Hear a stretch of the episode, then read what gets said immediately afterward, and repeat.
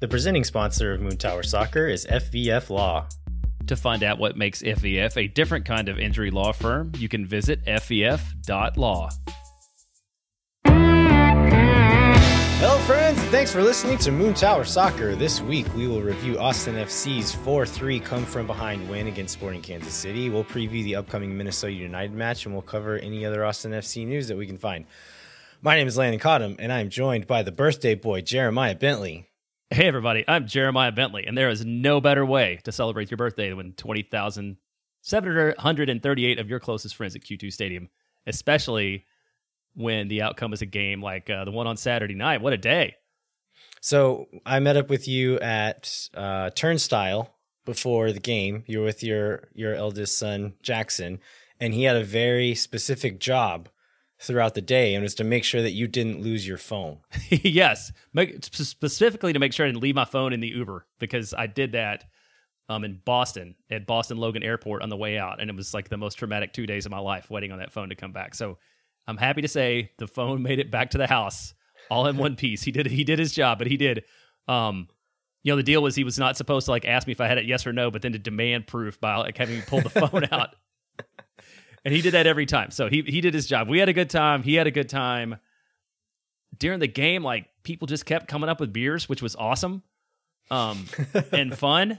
But at some point, the person behind me is like, "Can I go get you a beer?" It's like, "No, get me a get me a water." Like I could really Please go. no. Please no. It's like Aquafina, which you know, Aquafina at Q2 Stadium price is basically like a beer anywhere else. So I still felt like they were doing me a favor by getting me a five dollar water or whatever. So that that was what I ended up doing in the second half, and then we went to Hop Hop Squad and and um had an Italian Pils, and then a group of the Los Verdes folks around there saying happy birthday to me as we went to the Uber um, got home and tucked ourselves into bed, very happy and satisfied about the whole day. That's that's one of the perks of having several hundred of your closest friends sitting in the section right next right next to you. right, right. Yeah. So what a day. I would encourage everybody, if you have a chance to have an amazing game on your birthday, you know, make sure the team takes care of you. All right, let's jump into some Austin FC news. So Emiliano Rigoni is still not in town, but we think we maybe have a few more clues as to when he's going to get here. So Claudio Reyna said in the uh, pre-match show, he was on the the pre-match TV broadcast with Adrian Healey and, and Michael Hood, and said that he's hoping that they'll have his visa stuff finalized this week and have him in in town this week. So that's that's extremely um, extremely encouraging. I think That is too, because this is probably the first time he's said anything about a timeline. Is that right? So I feel like he has to feel pretty good about it being at least relatively close in order to announce that because we we haven't heard anything out of them officially about it. I don't think. Yeah, because um, I had we have a, a listener named Kyle who sent me some info, and he said that uh, he works in business immigration and doesn't have uh, experience with this specific visa, but kind of gave some context to what those rules were. And so when I was saying that I'd read that it was within 15 days, what Kyle told me was, okay, within 15 days, you'll get an answer either approved or we need some more info. And then once you provide that extra info, then they have another 15 days to approve or deny. And so we're looking at potentially up to a month of of paperwork or just like kind of waiting for stuff to go through. And so after I got that message, I was a little bit concerned. But to hear Claudio say, and like Claudio's one not to really say anything unless he he means it, right? So um that's that's really encouraging. I'm I'm glad to hear that that he's thinking he might get in here soon and and hopefully that's the case. So when do you think you might we might first see him in any kind of action at all? Let's say he gets in Friday. Obviously, obviously On not Friday. LA. Yeah, obviously not LAFC. But do you? I mean, not Minnesota, but like, do you see him in LA against LA? Yeah, I mean, de- definitely, definitely not Minnesota. Um, I would guess if he gets in before match day this week, he will be on the bench next week. That would be my guess. Maybe that's not true, but um, like Rodney Redes is still on the bench this week, even though like there, there are, it, it's getting, it's going to get tougher and tougher to pick the bench now, right? Because Moussa Djitté was not on the game day roster because Valencia was back in. And so Valencia comes back in. Hector Jimenez comes back in in the next couple of weeks. Um, then Rigoni comes in. There's guys. There's going to be guys who have been on match day rosters all season who are not going to be on match day rosters anymore. And so, uh, yeah, like that. That maybe I don't know. Maybe Wolff says like we don't need him right now. I think I would be pretty disappointed if he gets in this week and he's not at least on the bench uh, against LA. But um, I also wouldn't be surprised if he were on the bench and we didn't see him against LA. He was just just part of the roster. Yeah, I mean there will be guys who have started matches, right? That won't even be making the game day roster probably. Yeah, I mean, like if we look at just the one for this week, so like Kipp Keller is a guy who already has started matches and isn't making game day rosters consistently. Um, you'd think guys like Rodney Redes, maybe Owen Wolff, even a guy who started quite a few games and maybe stopped making these rosters, and that's kind of weird.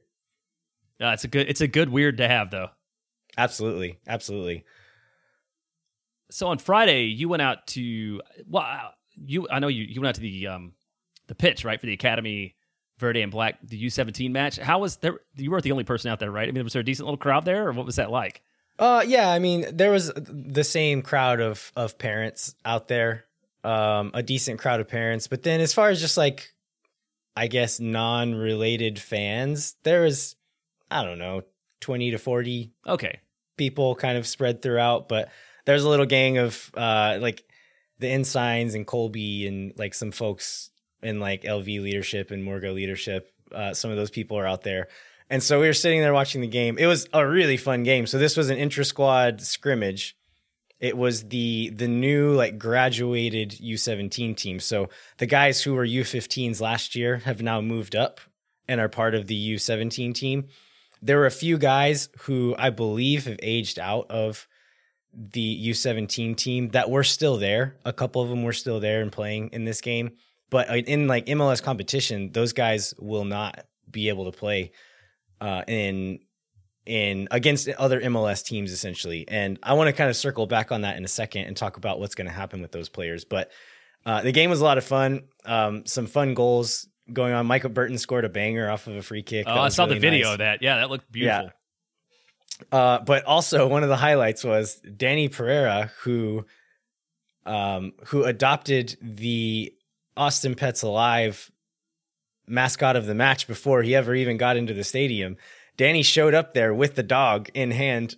and so all of the Murga chants ended up becoming about the dog and about Danny. But Danny, uh, Danny Pereira and Owen Wolff were just sitting 10 feet over to the side of us watching the game. And then later on, Mike Lahoud showed up and sat there and hung out with uh, Mike Lahoud and then Lincoln Rose, who does the radio broadcasts, were sitting there with us. So it was a, a star studded evening out at Parmer Field.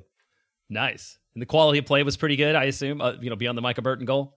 Yeah, it was fun. I, I was really um, interested to see what the younger group looked like next to these guys that like I've watched a lot of the U17s at this point and am familiar with a lot of the players and to see those guys come in, some new players come in and then these younger guys step in and play alongside them. And it's a good group, man. Like to be able to field two full teams with that much quality on it is is really exciting. That's awesome. And like, so, what did you learn about aged out players and what's going to happen to them? So, okay, talking to to some folks out there, some parents and some other folks sitting around the the field there. So, MLS Next Pro, Austin is going to have a team starting in 2023. But these players who have aged out of the U17s, it would be ideal for them to have a place to play in between now and then. So we've got several months in the interim where these guys are essentially without a team. And so what I found out is they're going to go ahead and essentially form this team, at least partially form this team. And those guys are going to be playing in like a semi pro league. Either I can't remember if they said NPSL or UPSL, but one of the like semi pro amateur leagues, still playing against grown men for the most part, uh-huh. or like college kids. Um, but it'll be just a way for them to kind of gel as a team, get some minutes until that MLS Next Pro season starts in uh, in the spring of 23. Which is not that far away. I, I realize now. So that's that's a little bit of a stopgap that they have to find, but that's a very interesting thing to to find out. Um, yeah, but when, and once they do start playing with the next pro, like in the next pro league, uh, it sounds like there's going to be like kind of a, a regular schedule similar to what the MLS schedule is going to be. I know with the Apple TV deal, they kind of said like games are almost always going to be on Saturdays. Like that's going to be how it is. Uh, it sounds like Fridays are for the most part going to be the day for the next pro team, and so you could on a lot of weekends kind of fill out your whole weekend with with Yeah. Austin FC matches if you wanted to. Yeah, and you're going to get a really good uh, indication of who's going to be starting or who's going to be on the roster for Saturday by seeing what's going on on Friday, probably too. Yeah, that's a great point because uh, on Friday, if you see, for example, Kipp Keller is starting for the next pro team, then you say, okay, Johan's probably on the bench for for the first team game, um, which is like insight we we haven't had really, but also a great spot for these guys to get minutes whenever uh, they're not not going to make the trip with the first team. Oh, say, speaking of somebody that we have talked a little bit about that is not getting hardly any minutes with the first team, did you see this Jared Stroud rumor? And is it only in one place? Like I saw like one tweet about it, but it was from a pretty credible source, if I remember right. Yeah, Manuel Vapes, who works for transfer Transfermarkt, um, and like I, I think for the most part he is pretty reliable. The fact that I think he's in St. Louis right now, or was in St. Louis this last week, uh, reporting on them, or maybe just doing like a little visit. That makes me think that it is credible that somebody there told him that that's the case. It's weird that it's happening so far out. Um, that they, I guess they'd want to have somewhere to play in the meantime because St. Louis isn't playing yet. But um, yeah, it's saying that essentially that St. Louis and Austin FC are already in talks for a trade for Jared Stroud in the winter. I, I think that would be a great move for for all parties involved. What do you think about it? Yeah, I love it. I mean, I've, I've liked Jared Stroud a lot. I don't quite still understand why Rodney's getting the minutes that he's not, except for he, you know, he must not look good in training. And um, for Austin to be able to get anything at all, whatever the trade is, I don't know if even if it's a second round super draft pick or whatever, feels like a really good outcome for Austin. And uh, I mean, he seems like the guy that would be a pretty good minute eater for a brand new expansion team, like he was for Austin when you needed somebody with a pulse to come in and run fast and maybe cause a little trouble. Yeah, and so Stroud is one of these guys who we don't know what his contract looks like. So he wasn't on the the release list of free agents, but he wouldn't be because he doesn't qualify for free agency yet. He hasn't been in the league for long enough. So he even if his contract were up at the end of this season, he wouldn't have appeared on that list. So I was honestly kind of expecting for him to only be on a one year contract and Austin essentially just letting him walk at the end of this year. And so if he does have a longer contract and we end up getting some allocation money out of it, like I think that's great business. Yeah, absolutely. I agree. Um, and that's not the timing's not too far off, right? As far as just like getting players, I feel like Charlotte, um, made some moves, maybe you know halfway through, or I guess the the deal's going to be at the winter, but you know before the season starts, and you know Austin was bringing prospects in at this point, so it's not we're not too far off time wise from 2023. Yeah, I mean, like right after that, see the 2020 season ended was when you started seeing Austin bring in a lot of players. Like I think around Christmas time was when uh we got like five in one day or something like that. Yeah. All right, we ready to jump into the Sporting Kansas City match? Yes, there's a lot to talk about for the Sporting Kansas City match for sure. There definitely is. So, in an insane game, Austin FC beat Sporting Kansas City four to three. Uh, this one was nuts. A- another comeback, giving up multiple goals in the first several minutes to go down. Like a lot of the same tropes from previous Austin FC games, but this one had a happy ending, which some of the others haven't. Yeah, that's a good point. I, and I would look back because I was, you know, a little, I'll write the opening line sometimes. And so the San Jose one we called wild, I believe the uh, DC United one game we called insane. So I was trying to find like a, another way to describe like this repeated course of action that keeps happening. So I, I don't remember exactly what we came up with for this one, but uh, yeah, we're running out of ways to describe the way that this team is playing. And I think we can get into a little bit later uh, Josh Wolff's answer to Chris Bill's question about the play the uh throwing the playbook out the window but we we could probably we could cover that down the road Yeah. All right. So the first goal comes in the 12th minute. And I think, and the second one comes in the 23rd minute. I think both of these first two goals, I think you can point the finger at Brad Stuver a little bit. Um, for the first one, Alex Ring fouled Erik Thommy at the top of the box um, for a Kansas City free kick, and I want to put an uh, an asterisk here, a footnote on this, saying I don't know a lot about goalkeeping. And so, if anybody that does know a lot about goalkeeping disagrees with anything I'm about to say, please write in. I would literally, I'd honestly be happy to be corrected about this. But um, I didn't really like how Stuver set the wall up for this free kick. So it was right at the top of the box. He sets up a wall of five to his right, so covering the right post. But then he has Diego standing like a yard away from the wall and then another gap with Gallagher standing there. And Thommy ends up shooting through one of those gaps and hits it really hard, strikes the ball really hard. It hits Stuver in the chest, but it was hit with such force that he's not able to catch it. It bounces right into Fontas's path as he's running in and he, he taps it in for the goal. I, I don't understand why you give that gap. Like, I would say put Diego right up next to the wall there or move him somewhere else. But like, why give yourself the obstacle to view around? And like, if he puts it in one way or the other way, like you're having to look around Fagundez right. in that moment. And I don't really understand why you would do that. Well, I don't have a good answer for you either. I know less about goal. I know less about goalkeeping than you do. But uh, another another note here. Uh, I will very rarely say a bad word about this man, but Sebastian Driussi kept Fontas on side on this play. Oh, that's right. Which is one thing if he's like running and trying to mark a guy and chasing someone and accidentally keeps him on side. Driussi is standing one yard, like one step behind the wall, has his hands on his hips, and doesn't move the entire sequence. And so if you're just going to stand there, at least get like set the offside line. And so the whole thing happens. He's standing there. Fontas runs in, and he keeps Fontas on side. So if he's a half step back, standing there with his hands on the hip, the goal doesn't count.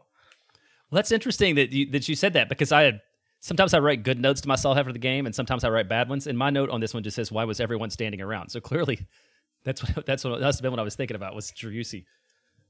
Yeah, I mean, with other, it happens so fast.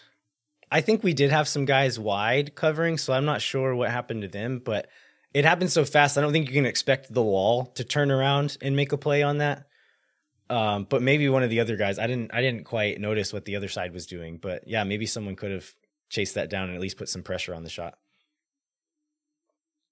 Uh, the second one comes in the 23rd minute. Um, Graham Zusi plays a really nice ball over the top to Espinoza, which was a thing that SKC was looking to do a lot in this game, just playing direct over the top balls, trying to use the speed of their forwards to get in behind. And it put a lot of pressure on Austin. Um, it didn't always lead to dangerous moments, but did sometimes, including this moment. So over the top to Espinosa, Espinoza brings it down brilliantly, brings his leg up super high, a really nice soft touch to bring it down in front of him gets a shot off, and Stuver makes a really nice save off of it. But the rebound falls to Agada. He shoots it with his first touch. Cascante is caught, I think, a little bit flat footed, probably. Maybe yep. didn't react as fast as he should have. And the ball goes right under his foot. And then as Stuver is recovering, trying to cover the near post, he kind of goes down into a slide and tries to kick it and isn't able to get a full extension on his leg. And it just bounces off of his foot and into the goal. I really feel like in this moment, Stuver should have just dived and used his hands, either caught it or punched it wide. Yeah, I feel I feel like he started that dive kind of late. I was I watched it a few times to try to figure out like what was going on. I mean, so do you think he misjudged it, or do you think it was like a business decision? I mean, he has crashed into the post and injured himself before. Like, it's some. Do you think there was like he was, was he trying to protect himself from injury by doing it that way? Maybe because he was like he was right there.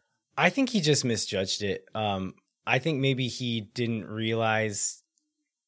I don't know. Like he didn't realize how fast the ball was coming, or because like Agada didn't hit it super hard, but I just think he misjudged it because there were some quotes to the media afterwards, and I think in the maybe in one of like the post match videos or something, Stuver essentially said like I dug that hole and my teammates helped pull us out of it.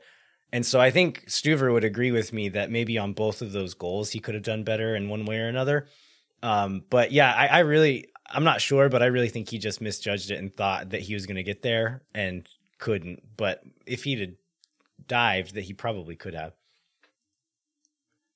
Yeah, well, luckily, so it's not looking good, but we get one back not long after that, just four minutes after the Agada I, goal. I do want. Sorry, I do. Uh, again, I don't like speaking ill of okay. of Driussi or Stuver. I do. I do want to say while we're talking about Stuver that he had some other really great saves in this game. Like pretty much from that point on, he he kept us in the game a couple of times. I think in a got a chance late on, um, he was essentially one on one, nobody in front of him, and Stuver saved a shot. So he did contribute to winning this game going on, even if he helped us dig that hole early on. Well, not to pat ourselves on the back too much, but we did mention Agada. It's one of the big differences between the two week ago two weeks ago sporting KC team and this KC team, and he was definitely a huge factor in this game in so many ways. Erik Thommy as well. I think he was yeah. probably the most influential player in this game.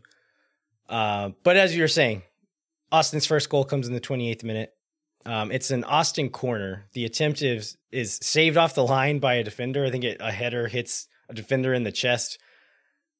Um, it kind of pinballs around the box, falls out to Diego, who just kind of like loops it back post. It gets cleared again, falls to Gallagher at the top of the box, and Gallagher strikes it with like kind of the outside of his foot and hits it really hard, but it like curves inside that left post because he hits it with the outside of his foot. But it was really well struck. Pulskamp maybe could have done better. Uh, maybe misjudged how hard Gallagher hit it, but he gets a hand on it, but the ball still goes in goes in because of how hard it was hit. But uh, really nice take from Gallagher there. Yeah, yeah, it was it was good to see what they say on the broadcast, like the former he's finding his uh, forward days back, you know, now that he's a full time defender. But that was it was a strong shot. It was like a guy that had played up front before and scored some goals. Yeah, I, and I whenever that happened, I leaned over to to Ashley and was like, "I'm glad he scored. He deserves one." Like, yeah, he does. It, it, as well as he's played this year, and like he doesn't get that that rush anymore. He deserves to score a goal every once in a while. And um, so last year against Sporting Kansas City, that last game we played against them at home, that was John Gallagher's first game at fullback. And if you remember in that game, Johnny Russell and Khiry Shelton just beat the crap out of him that whole yeah, game. Physically, and, right?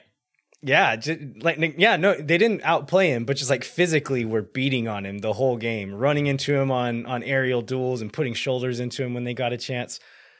Um in this game, Gallagher was playing really physically against Russell, and maybe I'm I'm reading into this, but it almost seemed like like I don't know, it's like uh, in a movie. He's like, I'm back now, and I'm bigger and stronger this time.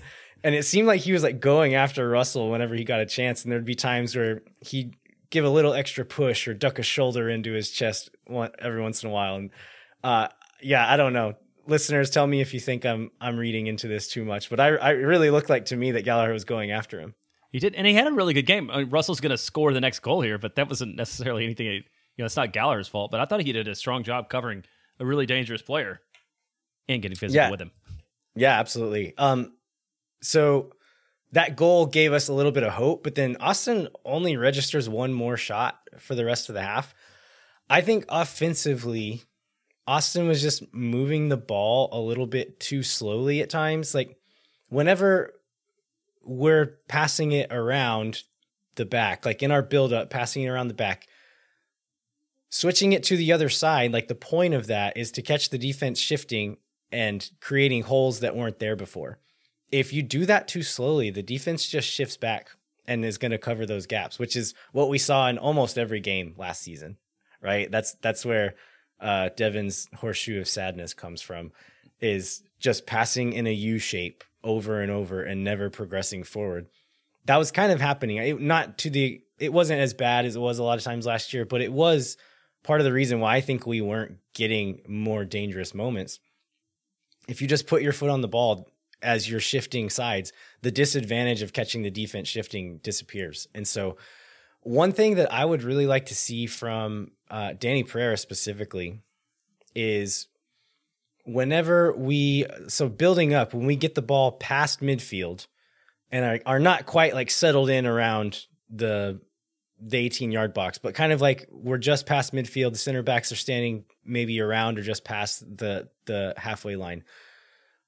I would like to see Danny call for balls in that little middle pocket there more often. There's a lot of times where he was in space and it would have been tight and like probably as soon as you play it, people are going to crash on him. But if you play it in whenever there is space there, as they're shifting, again, like as you're shifting sides, you can play that ball there. He can turn. And even if he plays it right back out to the same guy that the fullback was going to play. So, like, let's say Gallagher has it, plays it into Danny, and Danny plays it straight back out to Diego. Instead, like, even though Gallagher could have played it straight to Diego, by playing it there first, you create a little bit of disorganization and kind of this unbalanced uh unbalancedness. I know that's, That's a not word. That's a word. Yeah. Creating that in the defense. And or even if you play it to him and he plays it straight back to John Gallagher, even that motion shifts the defense a little bit. And so I would like to see that more often. And, and it kind of looked like maybe this is directions from Wolff. Uh, it very well could be, but it looked like Danny didn't want it in those moments sometimes, which is, if that's the case, it's a little disappointing because I want to see Danny go into these games with confidence and really put his stamp on it. And he wasn't always doing that on Saturday. Oh, I think imbalance is the word we were looking for there. Oh, yeah. there not you go. And I, I got I got this Los Logans supporters section report, and the uh, their note from that part of the match is sad, sad, sad horseshoe vibes. So I think I think you're on the same you go. page there. Yeah, and another thing we were trying to do was trying to hit long balls again. And I can't remember what game this was last time. Maybe against the Galaxy whenever they beat us, but uh hitting long balls but them being nowhere near any of our attackers. Right. And that was a theme throughout the night as well. And so it helps a little bit just to let the defense know that I will hit this ball, but if you never connect them, then the threat stops being real after a while. And is is that a thing like do we think that we just don't have any players that can hit that ball? Uh, well, we had we on what the last goal we had that ball. I think. Wouldn't you call the ball that? Well, I guess it wasn't From- that long. From was- John Kolmanic? That Coleman's ball was a pretty long ball. Yeah, it, it's. I think it's a different ball though. So that was into the box. It was a beautiful cross, and I want to talk about that cross when we get to it. But But Like it's not from across deep. I into get the what you're box. saying. Yeah. and then like that long diagonal up the wing, like the that's like the Berhalter ball, right? It's like the the reason he kept playing inadequate sixes for the national team for so long was because they could play that ball. You're just talking about Michael Bradley, right? Michael Bradley and Jackson Yueill Okay, gotcha. um, but they can play that ball. Like for all their faults, they play the hell out of that ball. And for like as good of a passer as Cascante is, I don't see him getting that. Like Danny doesn't really hit the long one that well. And really the way he plays, like he's not in the position to play it that all that often. Uh Lima's not gonna hit not it. gonna do it, no. Gallagher's not really gonna hit it. Kolmanic is probably the best one to do it, but uh, we'll get into. I, I want to talk about the fullbacks a little bit later on, but you would think we'd had one guy who could find Finlay on on the run there, but it, it seems not. It seems not, and you know, I don't know how much they work on it either, right? I mean, they've got a very specific way to play, and it seems like that the it seems like you need some amount of chemistry to connect on that ball too. And so like I don't know if they're Yeah. putting up put putting the time in in practice to do that. Like, are they bombing balls toward Finlay, or are they doing something else? That's a great point because it did seem like several times it was not like they didn't play the ball because they saw Finlay was was making a run. It was just like I think maybe I should do this now, and Right. like it it did seem a little disjointed. So, um, yeah, I maybe that'll be the kind of the next step in in Wolff's progression, but who knows? Uh, so yeah, the next big moment is the penalty. So Speaking of Ethan Ethan, Finlay, Finlay. yeah, yeah, Ethan Finlay brings down Erik Thommy in the box. Um, I don't think he needed to leave his feet here. Thommy kind of pushes the ball out in front of him. I think Finlay sees it, but reacts a little bit too late and lunges out to try to poke it out. But uh, Thommy is already recovered and kind of protecting the ball at this point. Uh, and I, I thought it was a fair call as well. I think that was a, a foul. Yeah, I, I agree completely on that one. Um, what did you think of the ref overall in this game?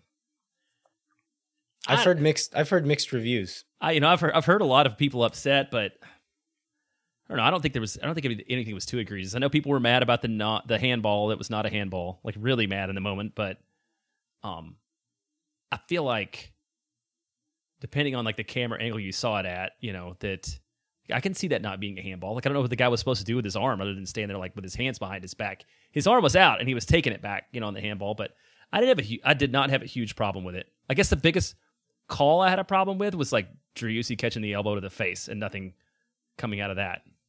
Even that one, I don't have a huge pro. I don't. I don't feel like Zusi swung an elbow. I think he was jumping, and your arms kind of do weird stuff when you're jumping. I didn't. I didn't see that as um, like a malicious action. Um, I, I actually quite liked the way that this ref kind of, as far as like game management goes, like kind of the, you hear guys, hear people criticize refs for giving too many cards or not giving enough cards or calling fouls, um, like inconsistently as far as like the the degree of like where's the line of what's a foul.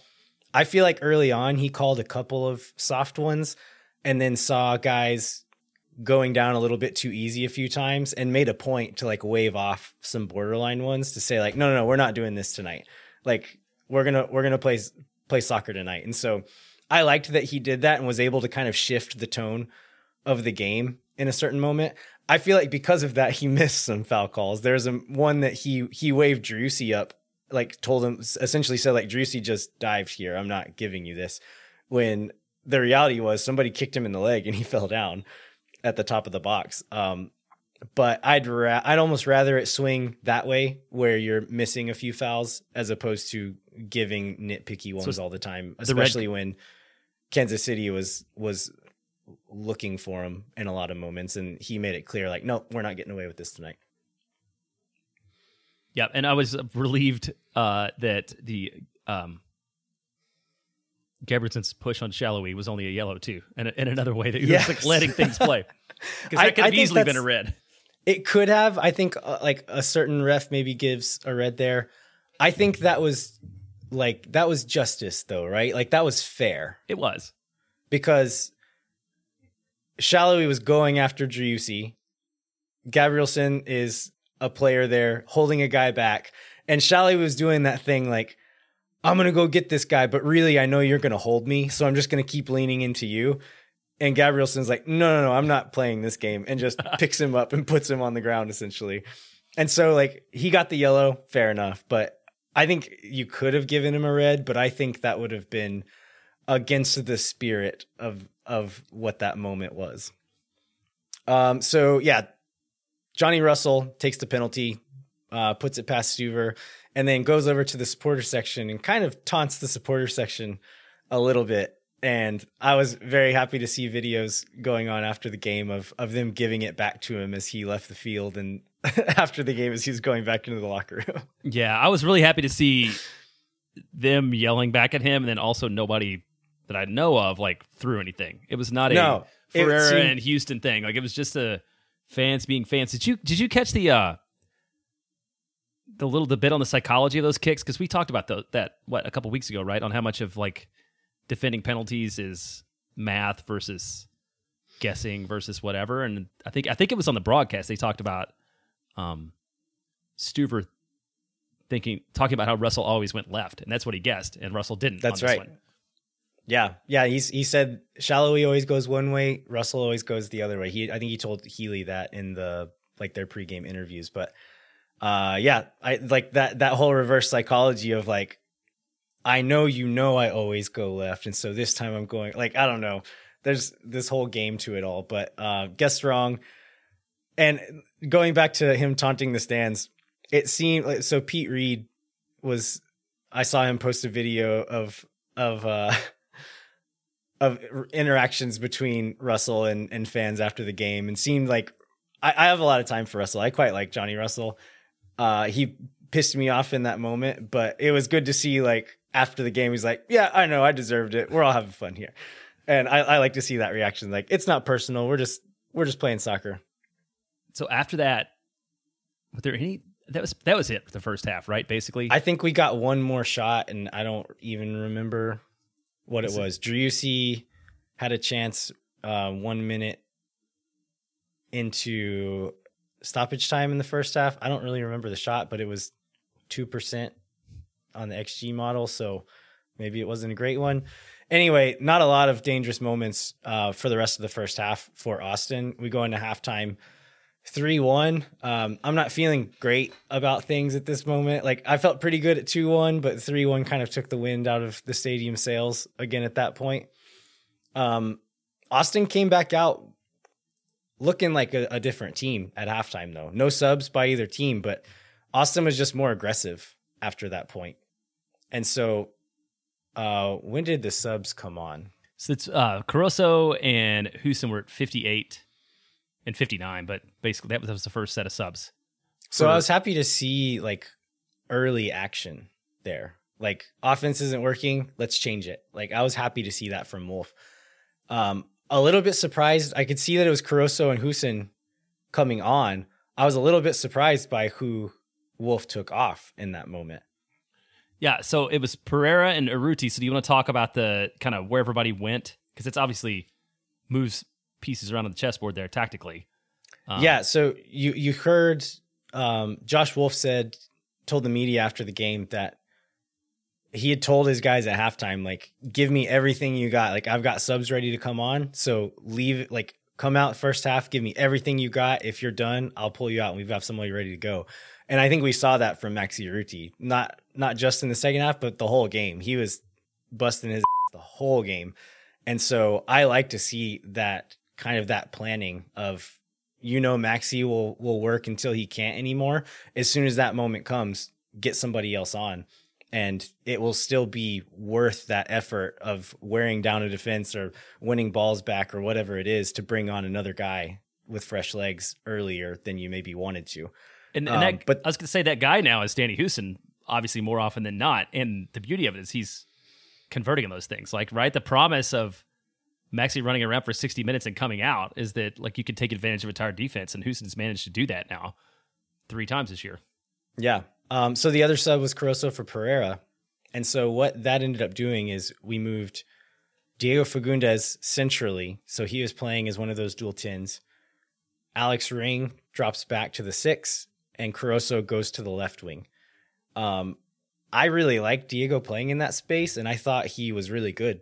Um, did a really good job in that space, and so I like like having more wingers. Not only gives us depth on the wing, but gives us depth in midfield as well, because you can shift Diego over and play in that spot, which is arguably a more natural spot for him to play. We just have some of our other best players on the team also play in that spot. But as far as rotating guys around, bringing not just your best starting 11, but your best uh, your best set of subs on and like keeping your best 11 on the field. This gives us a lot of flexibility and Diego did really well there.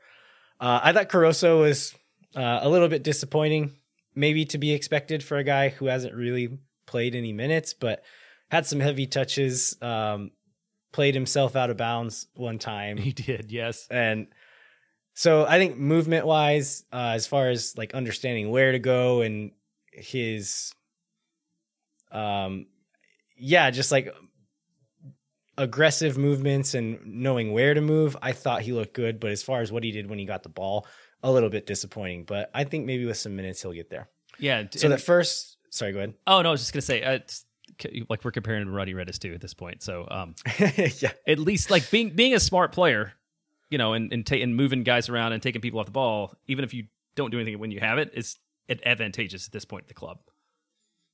Yeah. Um, so Danny Hoesen, we said Danny Hoesen comes on. He's involved in Austin's second and third goals. Um, so in the 63rd minute, Hoesen had just come on. Austin gets a corner, and on the broadcast, Mike Lahoud is saying, like, Danny Hoesen's size could be really valuable in situations like this. And right after he says that, play a, uh, the corner in. I think it gets bounced up in the air, but then Hoesen kind of fights Ben Sweat off uh, to keep the play alive, passes it to Driussi. He hits a really hard cross towards the far post. It gets deflected, pops up, and Cascante reacts really well to hit it back across goal and in. And so Um, not directly related, but Hoesen kind of physically fighting Ben Sweat off the ball there does keep that play alive. Uh, after that one, it like it really felt like the third one was going to come eventually, didn't it?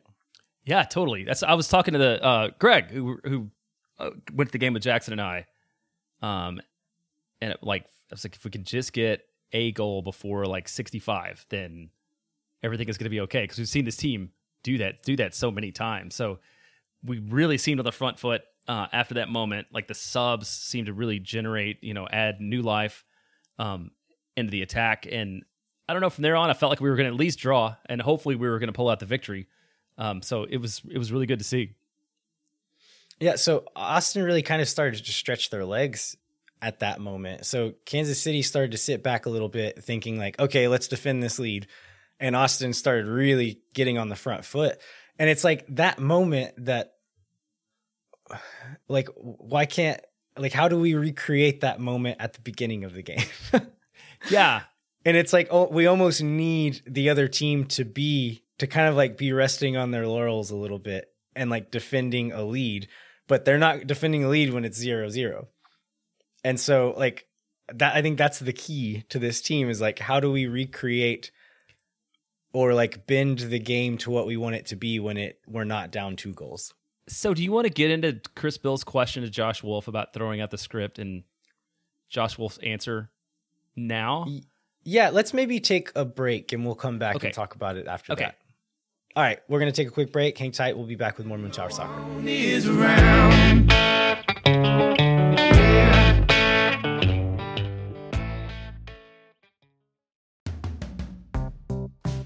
There's no home game this weekend, but for the next one, the following weekend, we'll be doing another ticket giveaway thanks to Sage Wilson Property Group. To enter, go to moontowersoccer.com and click on the free ticket giveaway in the top navigation bar or click on the link in the show notes to fill out the form. Again, this is made possible by Sage Wilson Property Group. So if you or someone you know are in need of Sage real estate advice in Austin, you should talk to our friends at Sage Wilson Property Group. And Landon and I went to lunch with Eric Wilson from Sage Wilson Property Group last week and got some sage real estate advice. That guy clearly knows what he's doing and what he's talking about. I was amazed by like everything that was in his head about real estate. It's for when we buy um, Moontower Soccer headquarters. We're gonna buy a, a skyscraper downtown. Yeah, it was gonna be great. Eric's gonna hook us up. Moontower Soccer is also brought to you by FVF Law, the official injury lawyers of Austin FC. FVF is a different kind of personal injury law firm dedicated to community, transparency, and client education. You can go to FVF.law to find out what makes FVF a different kind of injury law firm and why understanding your legal options can dramatically change the outcome of a case. Once again, that's FVF.law. And we're back, and we teased this a little bit, but uh, Landon, is there a script, and do we throw it out the window whenever Austin goes behind? This is a question that Chris Bills asked Josh Wolff, and Josh Wolff had a pretty strong reaction to that in the post game press conference. So yeah, this is not the first time this has happened in a press conference, and I think it's like equal parts. Um, Wolff being a little bit defensive about certain things, and then misunderstanding the question that was trying to be asked. But uh, Chris Bills said this, and uh, I think he's right that like even though like Wolff got kind of defensive and called him out a little bit, that this was an excellent answer from Wolff, and saying that like he said we don't throw the plan out the window. The plan is exactly what we go back to, and that's why this team performs. If you look at the games that we've come back, you're going to see real clear blueprint each and every time. I think he's right, and Chris Bills wrote in the story that like if you look back at when Austin FC comes back, it's not because they changed what they want to play. The goals generally come from what Wolff wants to do. It's moving the ball, disorganizing the opponent. It's maybe pushing guys a little bit higher, pushing the fullbacks a little higher. Maybe Driussi and Ring get a little bit higher. It's slight adjustments to the system, but it's not changing the system. And so, although I don't know that's the question that Chris was actually asking, but um, it gives insight into how Wolff thinks about this. And I, I think he's right that they haven't really veered away from that original plan or like the original philosophy of it all. Yeah, I think philosophically it's all the same, but I mean there are, there are changes that are made, right? And it's things like moving it usually comes with the subs, and usually comes with moving like subs coming in, and then a little bit like moving people around, like we were just talking about, like Diego going centrally and Caruso going to the wing, and I feel like that is the common element is that with the substitutions patterns change, like the where where people are and sort of people's responsibilities um also seem to shift too, and I guess. If that's the case, then why don't, why don't we do that from the start? Which I guess goes back to a question you asked before the break. Yeah, and like I- it's I think the alternative you I think there are changes, but the alternative would be something like putting two strikers on, changing to a back three and pushing wing back super like those would be pretty drastic Sure. shifts to make and we're not seeing that. It, it is slight tweaks to the system we already see. Um but yeah, I think you're right like it like bringing it out from the beginning and that's something that Alex Ring said in uh, told Chris Bills after the game. He said we should start from the first minute, not from the 46th minute.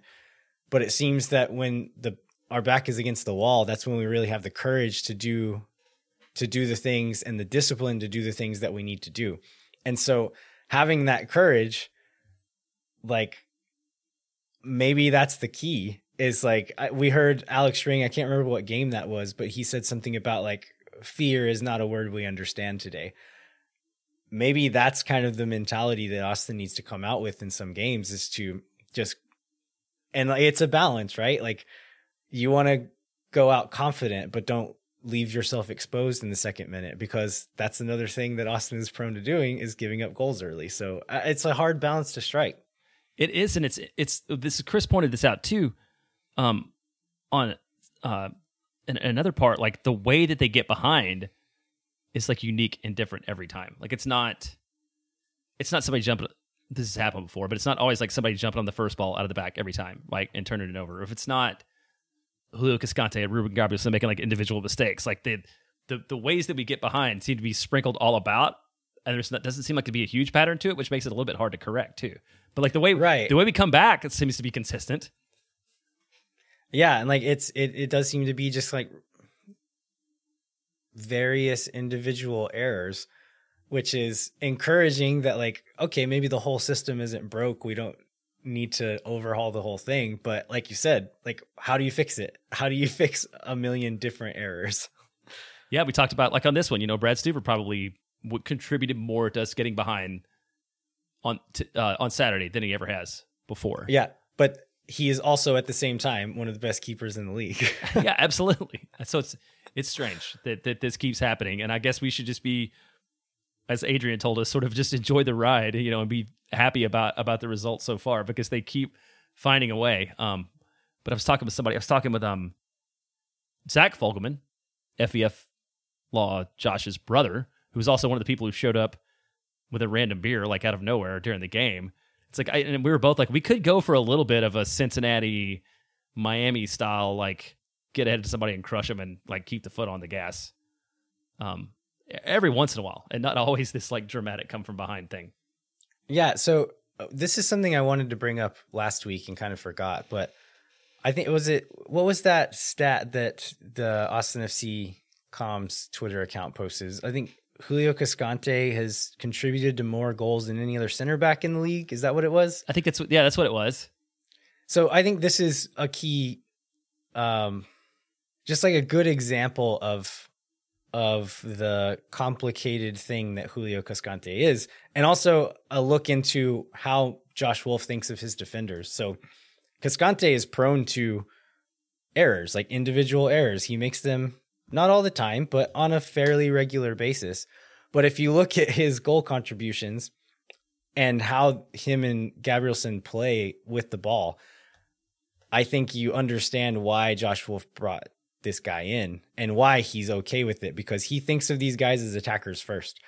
And so Julio is very good on the ball. And I think Josh Wolff says, okay, if he gives up a goal every once in a while, it's worth it because of what he gives to our offense. And so that's one of those moments. It's like, okay, maybe we put in or like go out shopping for a more defensive minded center back, a more defensive, sturdy center back. If you get one of those that can play with the ball the way Julio Cascante does, they might be playing in the Premier League. Like Yeah. that's that's the guy you're looking for. And it's it's hard to find or afford or to keep around in MLS.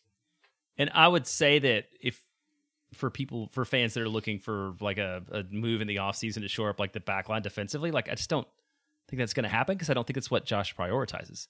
You know, he even even at the point. Remember when we when we interviewed Brad Stuver and we thought we were interviewing the backup goalkeeper in February of last year. He talked about like the keeper's first role being like the person who starts the offense going. If you want, if you want to have a like a real bold summary of the way the system works.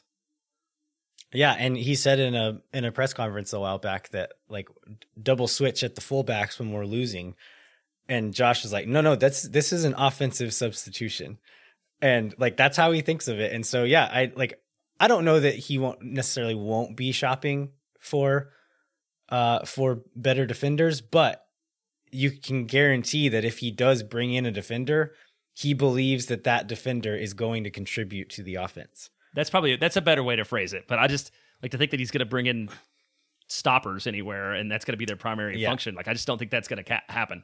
Yeah, I I think that's one hundred percent true.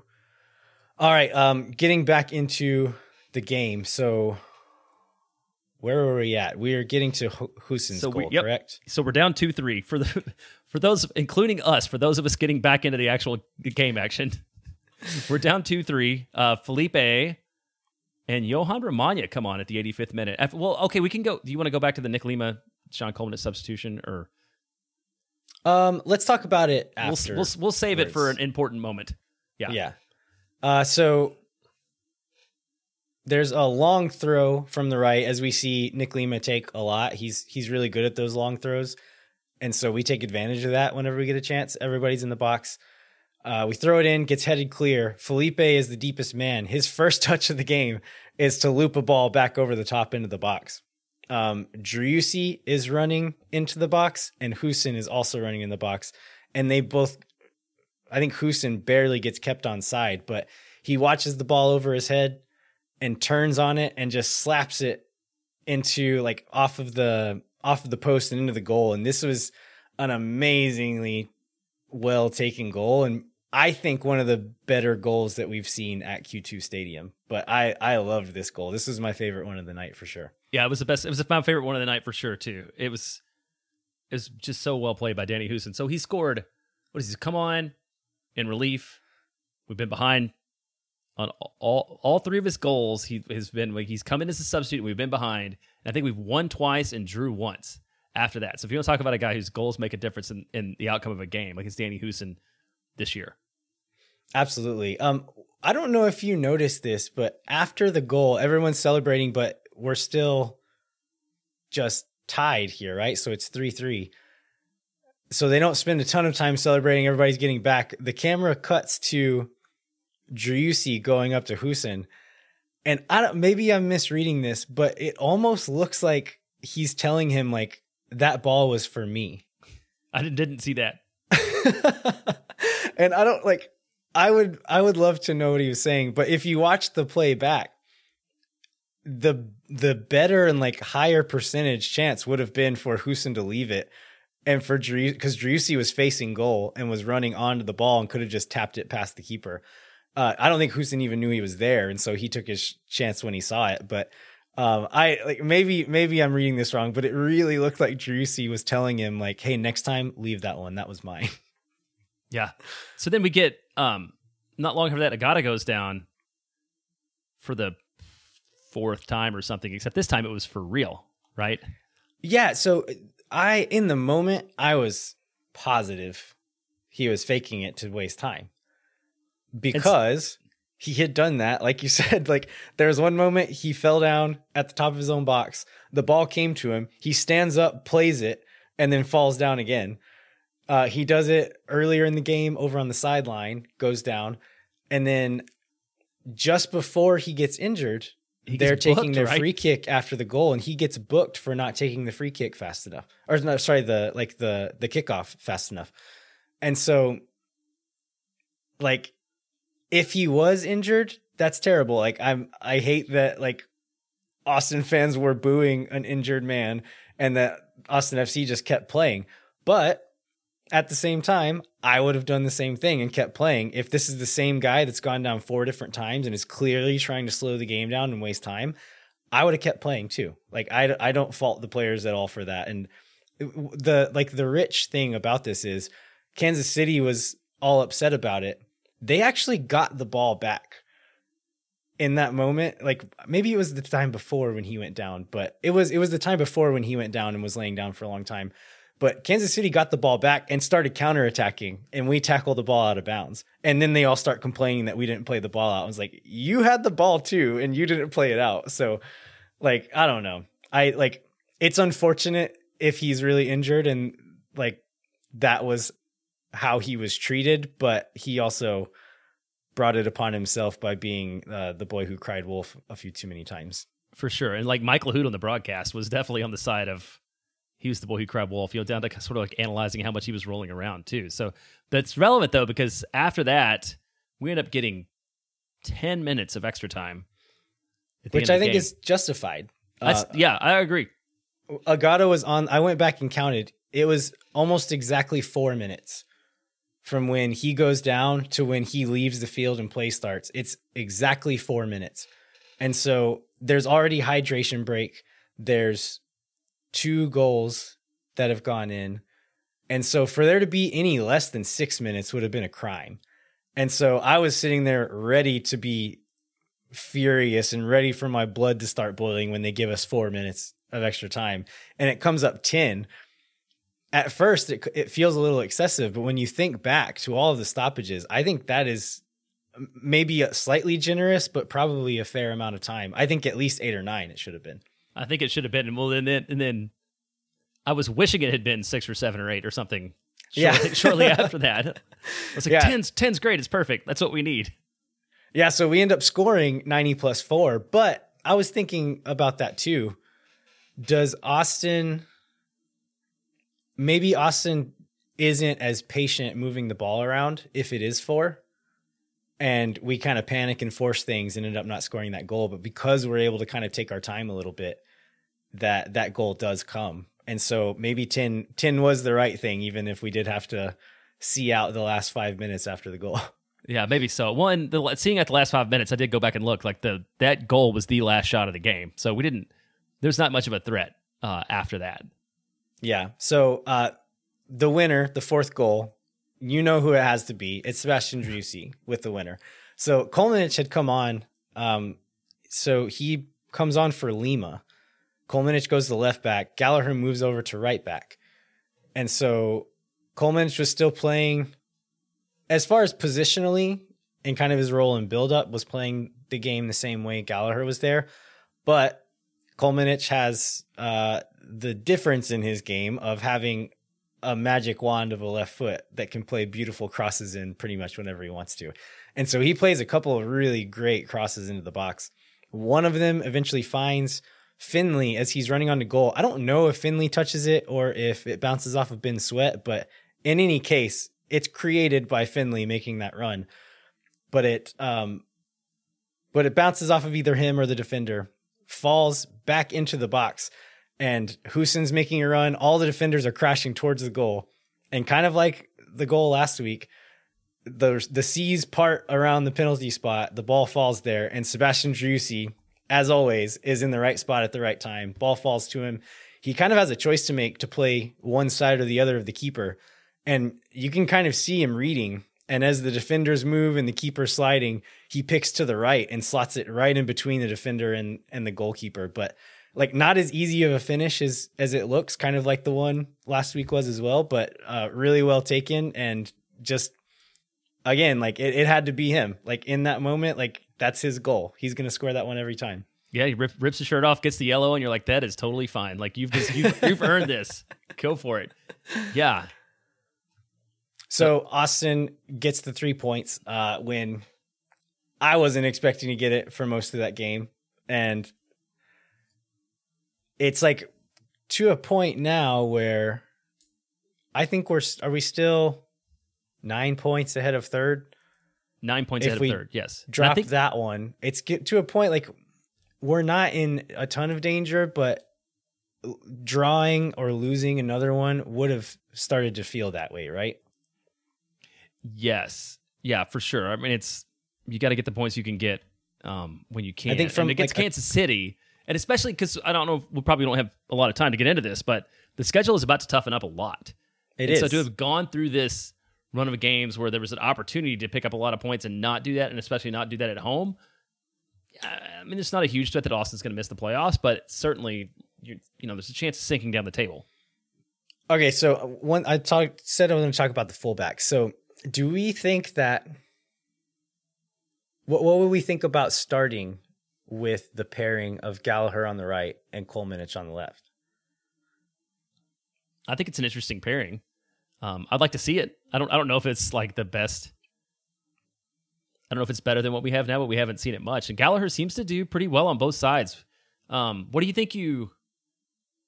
So you're really looking at Lima versus Kolmanic. Like, what are your their respective strengths, and what do you think you give up? Obviously, you can't make long throws because apparently Nick Lima is the only person on the club that can make super long throws for some reason. Ga- Gallagher is decent at a long throw too. I don't know Okay, if he good. throws it as far as Lima, but he he takes them on the left as well. Um, so I think Lima is is much stronger defensively.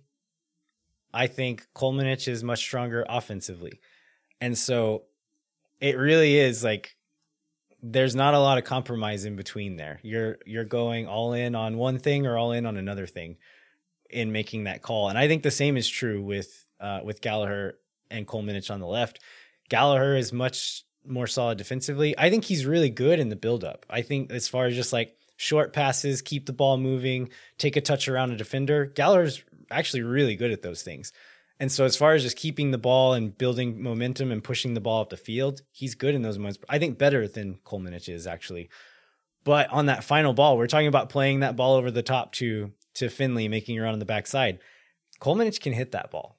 And like that that's another threat that you bring in. He plays beautiful crosses into the box.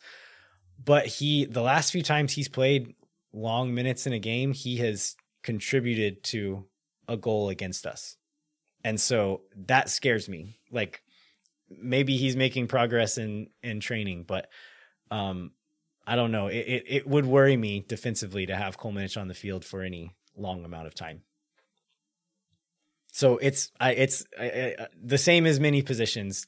Danny progresses the ball from deep better than anybody on the team, but is not a great not great as a defensive midfielder. Uh, Ring doesn't progress the ball as well as Danny does, is but is better defensively. But he also does well when he's closer to goal, and so there's all these little compromises that you make, and like it's a hard puzzle to put together. And I think sometimes it's just like go with the hot hand, go with what's kind of been working, but I don't I don't think there is a right answer. I think there's give and take with all of it. Yeah, and I think you're right. I think it's a puzzle too. I mean, I think you have to look at how those decisions all affect other ones. You know, what the who the fullbacks are make a difference in like what the midfield looks like. You know, and vice versa. And so I think that's I think Josh has done a really good job so far of putting those pieces together, and then also not generally overworking anybody. Right? I mean, like people are getting minutes. Like nobody's. You know, I feel like we were just killing people last year because there was Yeah. not enough depth. You know, everybody was having to run on every game, and I feel like everybody's pretty fresh, um, which is a nice change for sure from last season. Yeah, definitely. Um, all right. Anything else about the Kansas City game? Or are we good to move on to some No. listener questions? Let's go into some listener questions. We haven't done these in a while, and these are usually fun. They're these are from um from Patreon, right? Correct. Yeah, these are all uh, the the captain level Patreon members, and so if you are a captain level Patreon member, you can force us to answer one of your questions per month, and we'll answer it on the show. And it can be about soccer, or it can be something stupid and silly. Which we're gonna get into both of those, right? All right, let's jump into the first one. This is from Robert Miller.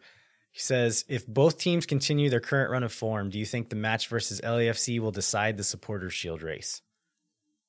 no, I would love it to, but I feel like the match versus LAFC, if Austin wins, will give us some glimmer of hope that LAFC may falter and Austin could get a shot at the supporter shield and still have to play great from here on out. But down six points with LA with one game in hand. So even if we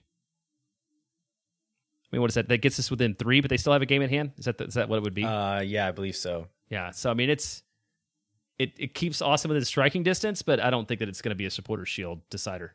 Yeah, if if we win, there's a chance, and if we lose, there's probably not a chance. Exactly.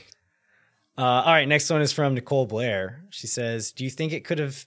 Do you think it could have an adverse effect to boo the opposing team when they enter the field? It seems there's more potential to embolden them rather than discourage them. Perhaps it would be, would be better to ignore them altogether." This is kind of an interesting one. It is. Um, I don't know that sports fans are like known for being the most strategic and thoughtful of uh of people when it comes to this, but I feel like it's the thing that everybody does. So I think everybody's prepared for it. So I don't know that it necessarily it, has an adverse effect because everywhere every team goes, they get this exact same reception. It seems like a guy like Johnny Russell, for example, loves it. Like he wants you to boo him. That's true. and so I could see there, like, yeah, maybe it would be a better idea to not get him amped up for a game. But at the same time, it's a lot of fun to boo the other team. And I don't yes. think you're going to get that that South End to not do that. Right, right, right. You, yeah, that behavior is not going to change. Um, you, think, you mean to go to the next one here? Yeah, go for it. Okay, Alex Rubio. Do you think Josh Wolff will be the coach of the year? If so, why or why not? If not, if not, who do you think will be the coach of the year? I mean, it's it's not crazy to think that he could win coach of the year. So I looked up uh, MLSsoccer.com and they had their writers and contributors do mid-season voting. And so they had Wilfred Nancy picked as their coach of the year. That was when Montreal was flying high. They've had a little bit of a dip. They're still like could end up quite high in the table and do well. Um, if that's the case, Nancy is a good shout.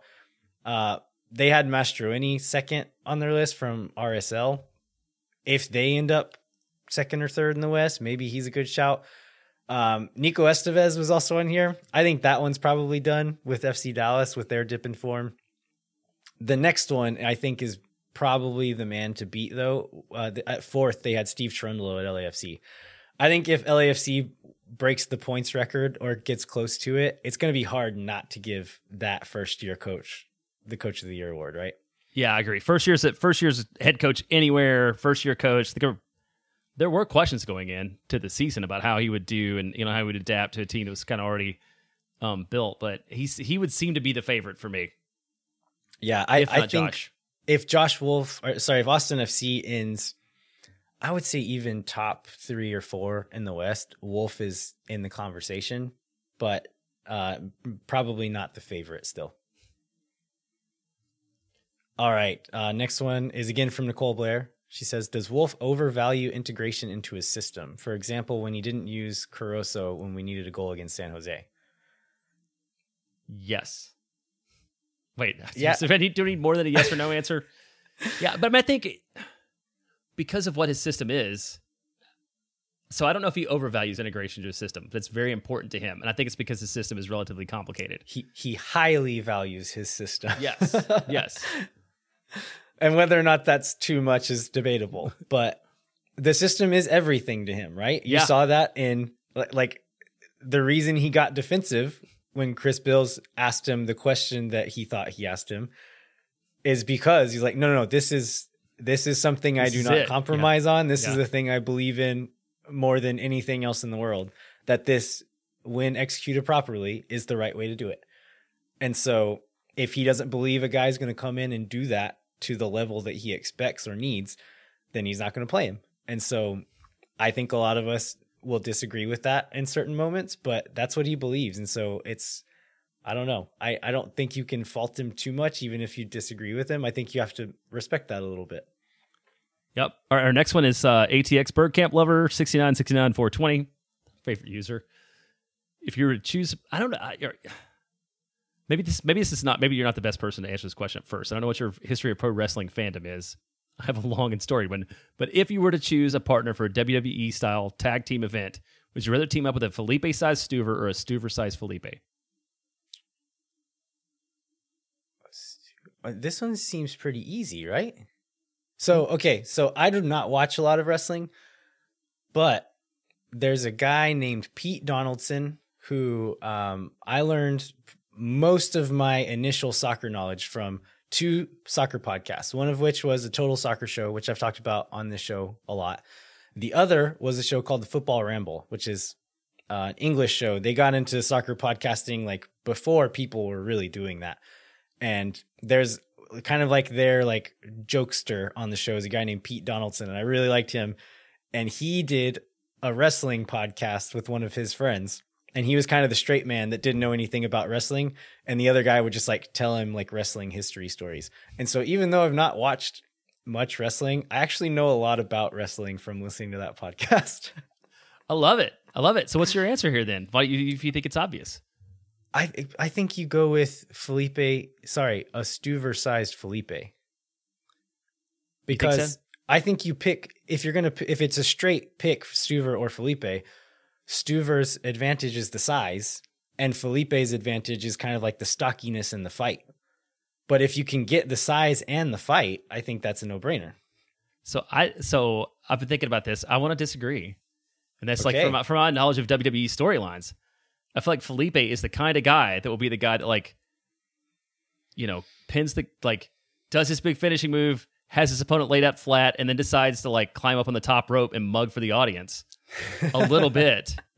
And in that moment, he will all of a sudden turn around and snatch, de- snatch defeat from the jaws of victory because he's just a little bit too much of a showman. Whereas I feel like uh, like Stuver could be kind of an, just an immovable force, regardless of size, and a That's tactician. right.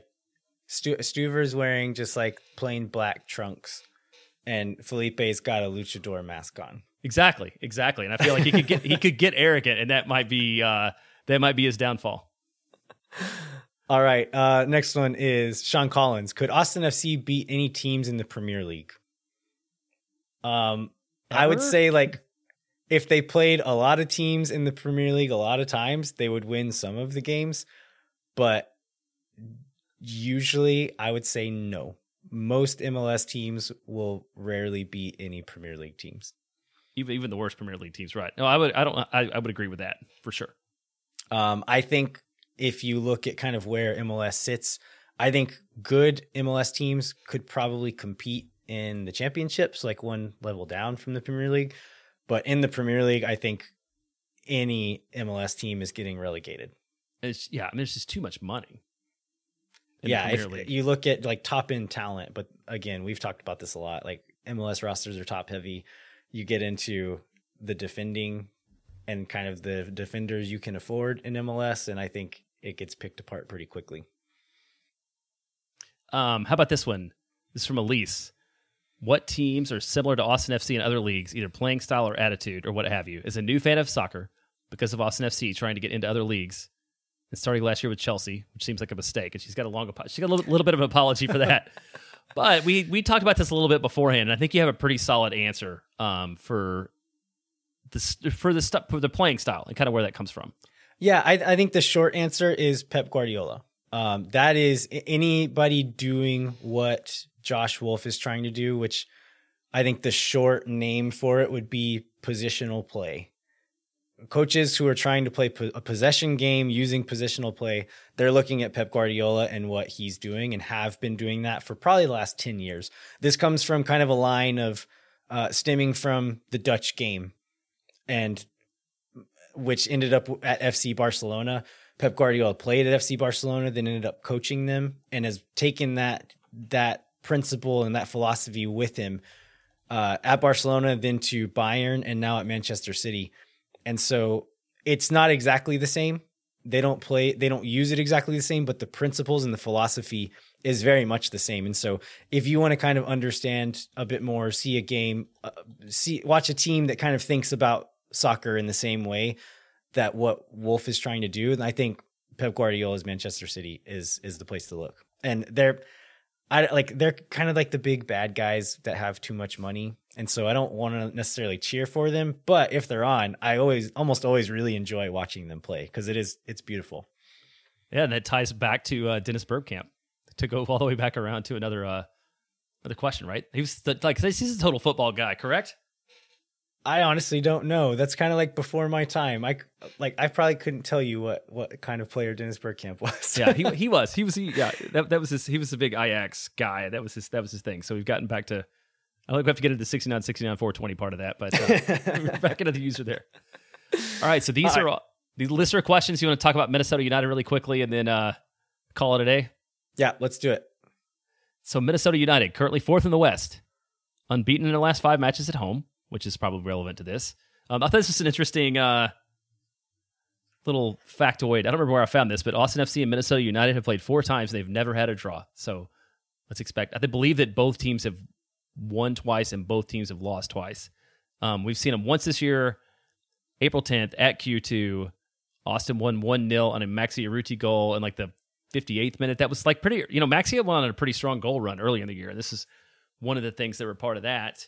Um, and you found this, uh, I guess Matt Doyle did last week or two weeks ago, maybe, did this kind of rundown of all 28 teams where, where they stood at the half. Um, and he put uh, Minnesota United in a competitive tier. Yeah, and they they look like a much different team right now than what they did when we played them first. Uh, Emmanuel Reynoso was like didn't do a ton against us. He was pretty quiet, but he's been on a tear. Like this is one of the guys that I think one of the few players in MLS that is more skillful than Sebastian Driussi. They're different players. Uh, Reynoso is more of a a chance creator and Driussi is more of a chance finisher. And so on that that goal to assist ratio, Reynoso's assists are always going to be higher, but he is a lot of fun to watch as a neutral. Like watch this dude play because he's a lot of fun. But um, Minnesota has been really thin in certain spots all year, but they've kind of plugged some of those holes. They brought in a guy named uh, Hlongwane, I think his name has been playing on the wing, which is a spot they've been weak at. Robin Lod, who's usually played on that wing, has been playing central midfield and looked really good there. And then they brought in a fullback named Benitez, which they've had a bunch of injuries and had to play guys at fullback out of position as well. And I watched him play against Nashville the other night. He he looks good. So um, this is a reinforced team from when we last played them, and a team that's in really good form. And so uh, it's I, I don't think this is a team we could take lightly, and we'll need to play well to beat. Yeah, um, and you know they have the all all star goalkeeper Dane St. Clair too, who has had a had a pretty strong pretty strong year so far. Yeah, so we'll need to take our chances when we get them because, um, yeah, he's he's looked really good and has saved a lot of tough shots this season. And that's so you went last year, but it was still during COVID, right? That's so it wasn't right, yeah. really like okay. I, it seems like it's a tough play to place to play too because they've got a good fan base. Um, they seem to be, they seem to be a really good club at home, and so that will make the challenge. Um, you know, it'll make it a challenge for Austin. And we mentioned this, but this is kind of the first in a run of not easy games for, for Austin FC. Like it's good that we have nine points in hand on third, um, because after this we've got LAFC, Portland, Nashville, Seattle, and Minnesota are next five. So it's all you know. We've got a lot of Western Conference foes, and we've got a lot of teams that are either on on or above the playoff line. You know, so it's gonna it's not getting easier from here on out. Yeah, and even the ones that like are below the playoff line, like uh, like Seattle, like they're in a rough run of form, but it's I don't know. It's just one of those teams. Like you know that on the night they're they're the cha- like Concacaf Champions League winners, right? Like you can't count them out, and it's not an easy team to beat, even if they're in a bad bad run right now. So uh, it is it is a pretty tough run. Um, but again, I I think it's all on Austin. Like all of these games, if Austin plays well, doesn't shoot themselves in the foot, they can beat all of these teams and have beat a lot of these teams. So it's I think it's all on them. It's it's in their hands. All right. Anything else, Jeremiah? No, let's go. Let's wrap it up. All right. We'd like to remind you to rate, review, and subscribe wherever you get your podcasts. Uh, come find us on Twitter. I'm at LVHero87. Jeremiah's at jbentley underscore ATX. And then we're at Moontower Soccer on Twitter and Instagram. And I had I got some really good uh, player baby footage the other day after the game. I'm gonna try to post that sometime this Oh, week. But nice. Lot lots of good good baby footage on the field after the game. uh, and then we already mentioned the Patreon. Go sign up there, get some cool swag, and force us to answer silly questions. Then visit the Striker Texas. Sorry, the Striker, just the Striker, where you can get a 30% discount with the code Moontower22 with the capital M. That's Moontower22 with the capital M. Jeremiah, what should folks look out for there this week? This week, uh, the Chris's uh, article, the post game article, where he both talked to Josh Wolff about the system and talked to several players, uh, is a really good one. And uh, you know, again, it just shows the insight the striker gets from having people in the locker room they can ask the questions of, of players that nobody else gets. It shows the depth of coverage and the value in subscribing to that site. Absolutely. All right. Well, thanks so much for listening. We'll be back next week with a new episode of Moontower Soccer where we will review the Minnesota United match and then preview the Western Conference Showdown with LAFC. We're also going to have a special guest, a bonus guest, you might say, named Andrew Wiebe. And we would love to get your questions. So uh, send us some questions on Twitter. We'll be putting a tweet out sometime. Uh, send us a DM, where, however you want to send them to us. But until then, I'm Landon Cottom. I'm Jeremiah Bentley. We'll catch you next time. when no one is around.